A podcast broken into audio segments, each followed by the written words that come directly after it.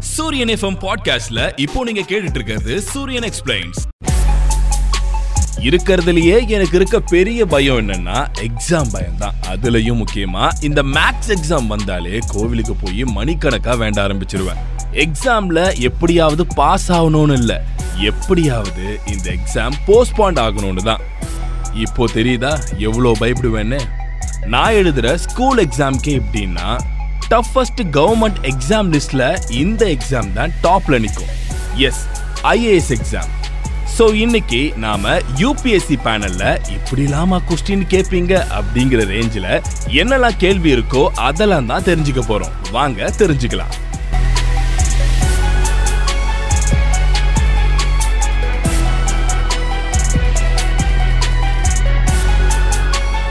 முதல் கேள்வியே ரொம்ப கஷ்டமா வேணாம். ரொம்ப ஈஸியா கேட்கிறேன் தெரிஞ்ச கேள்விக்கான ஆன்சர்ஸை கண்டிப்பா கமெண்ட்ல பண்ணலாம்.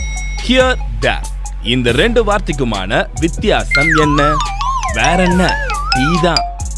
நல்ல வேலை காஃபி இல்லைன்னு நினைக்கிறீங்க. அப்படிதானே?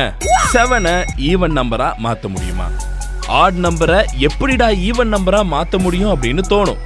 ஆனா முடியும். எஸ் தூக்குனா முடியும்.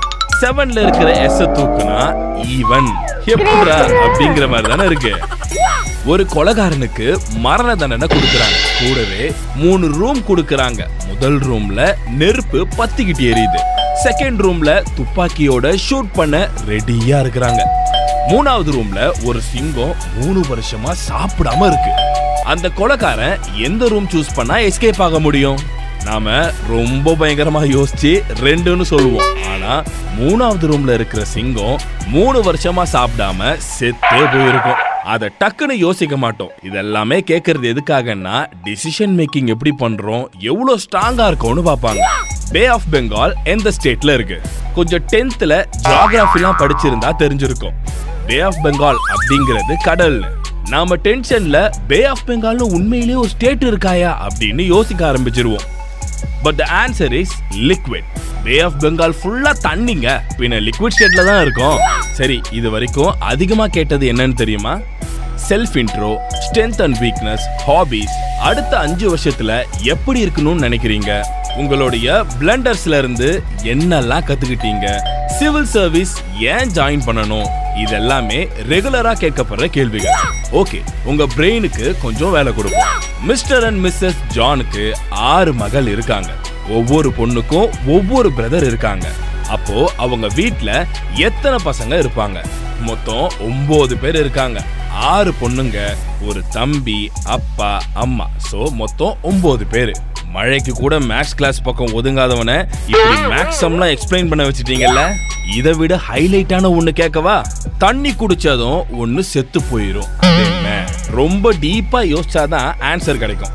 வேற ஒன்றும் இல்லை.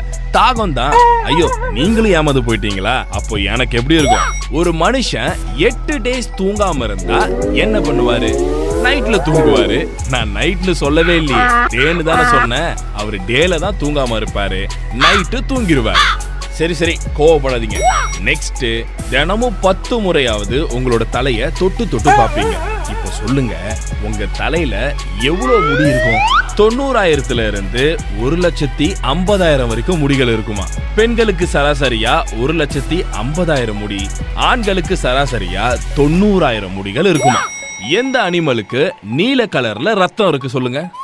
இது கண்டிப்பா ஸ்கூல்ல ஜிகே பீரியட்ல படிச்சிருப்பீங்க.